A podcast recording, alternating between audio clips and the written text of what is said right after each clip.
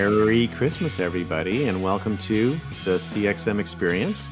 I am Grad Conn, CXO at Sprinklr, where we put the experience in CXM. So, wow, it's the end of 2020. Uh, just a few more days until we make it out of this godforsaken year. Uh, and um, you know, I will I will say I really didn't see 2020 coming down this way, but it's been it's been quite an experience, I would say, in 2020.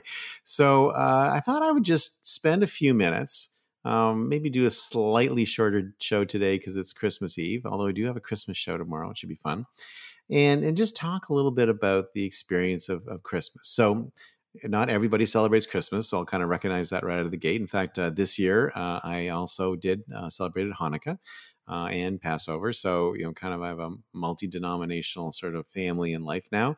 Uh, but, uh, but Christmas is still sort of part of uh, my traditions, um, although I'm not a, um, I'm not even a Christmas Christian, which is typically referred to as people who go to church just at Christmas. Many of those, uh, I am an avowed atheist, so I don't actually believe in um, I think they're great stories, but I don't believe in um, in the uh, the fantasy, I guess. Um, but I do love the tradition, and so um, and so let's, let's talk about that for a second. So, you know, what's interesting is that humans um, do love traditions, and in fact, uh, the Christmas holiday, which is um, you know primarily a, a Christian holiday, uh, really actually came from pagan times. Uh, because traditionally, pre religion, people celebrated the winter solstice, uh, which is on the 21st. And um, sometimes there's interesting solar events happening, like uh, yesterday on the 21st. Uh, it was not only solstice, but it was also the um, closest uh, alignment of Saturn and Jupiter in uh, hundreds of years, uh, which people sometimes call the Christmas star, which was pretty cool to watch. So, why do we love traditions? You know, basically, I thought the Christians brilliantly took the solstice celebration and then converted it into Christmas, and that's worked really well. And we've continued on, and we use it as a way of thinking about uh, the year that has passed.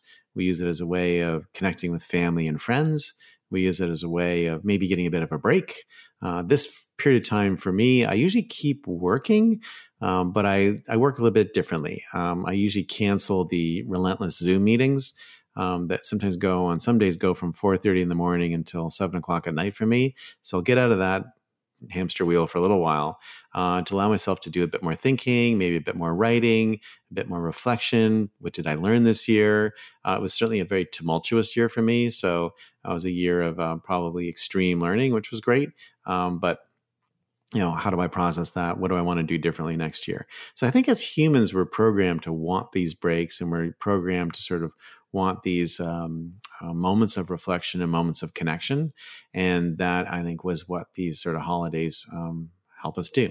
And if you think about it, we're pretty good about doing something like this about once a quarter, right? We've got, you know, there's the Christmas break uh, slash New Year's. Um, we which kind of trails off of the Thanksgiving break if you're in the US. Uh, then we've always got something in the spring, you know, school holidays or Easter or however you want to play that. There's always something in the summer, July 4th, you know, summer holidays, etc. And there's usually something around Labor Day. You know, we'll do some kind of thing in Labor Day, end of summer, beginning of the fall, that kind of thing.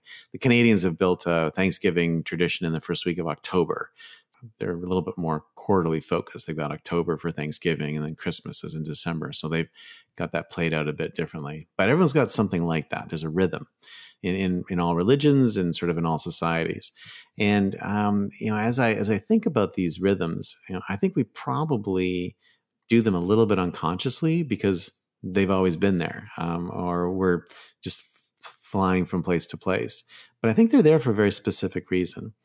I actually think that they are there for a break.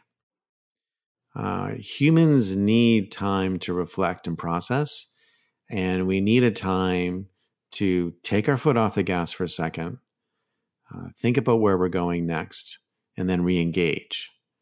And where I think we can sometimes make a mistake at these times of year is to be so drawn into delivering an experience that we lose the ability to have a break I know that's happened to me in some years where I kind of exit the holidays exhausted.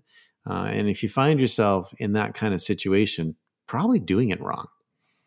Uh, you probably don't want to hear this from me on Christmas Eve, but just, you know, think about it a little bit. Um, are you focused on each other? Uh, are you focused on the event? You know, one of my gifts that I've requested this year is a device-free day. That's going to be one of my one of my special requests. Actually, I haven't made the request yet, but it's going to be one of the things I ask for because I just really want to spend time, you know, one on one in sort of a non electronic world for a minute, uh, just being able to connect and be present. And, and that that to me is a, a lot of what this is about, which is how do we connect and be present with each other, uh, and how do we let that human experience seep through? How do we let the experience of being a human, being real, uh, being vulnerable, being funny, you know, being joyful, being sad. Uh, there's just so many, many emotions that sort of flow through. How do we let that all happen in a natural way? And I do think this is like one of the best times of the year. My my favorite two weeks of the year are these two weeks. Uh, I also would observe that collectively we all tend to be in the same zone. So if you'll notice, the news is always very uninteresting this time of year. Very very little happens, which is great. Uh, the other great week is uh, July 4th week in the US is another great week where kind of everyone collectively is sort of like, yeah, I need a break. And uh, everyone just takes a moment. And um, there is a, I think, a little bit of a tendency in our society, and maybe uh, it's a little bit of a, um, uh, that's the right word. I don't want to sound too rude, but it's just some people need to be like showing how tough they are all the time which is you know hey i'm not taking any break and this is my busiest time of year and this is and you might find yourself saying that right now while i'm talking. Um, is it does it need to be? Do you really need to go without a break? You have to be that tough? I used to be like that. It's a big mistake. So christmas eve great time for reflection don't forget to put out the cookies don't forget to put out the milk carrots for the reindeer and make sure that your flue is open so Santa can get through. And uh, with that, this is the CXM experience. Ho, ho, ho. I'm Grad Conn, CXO at Sprinklr. See you next time.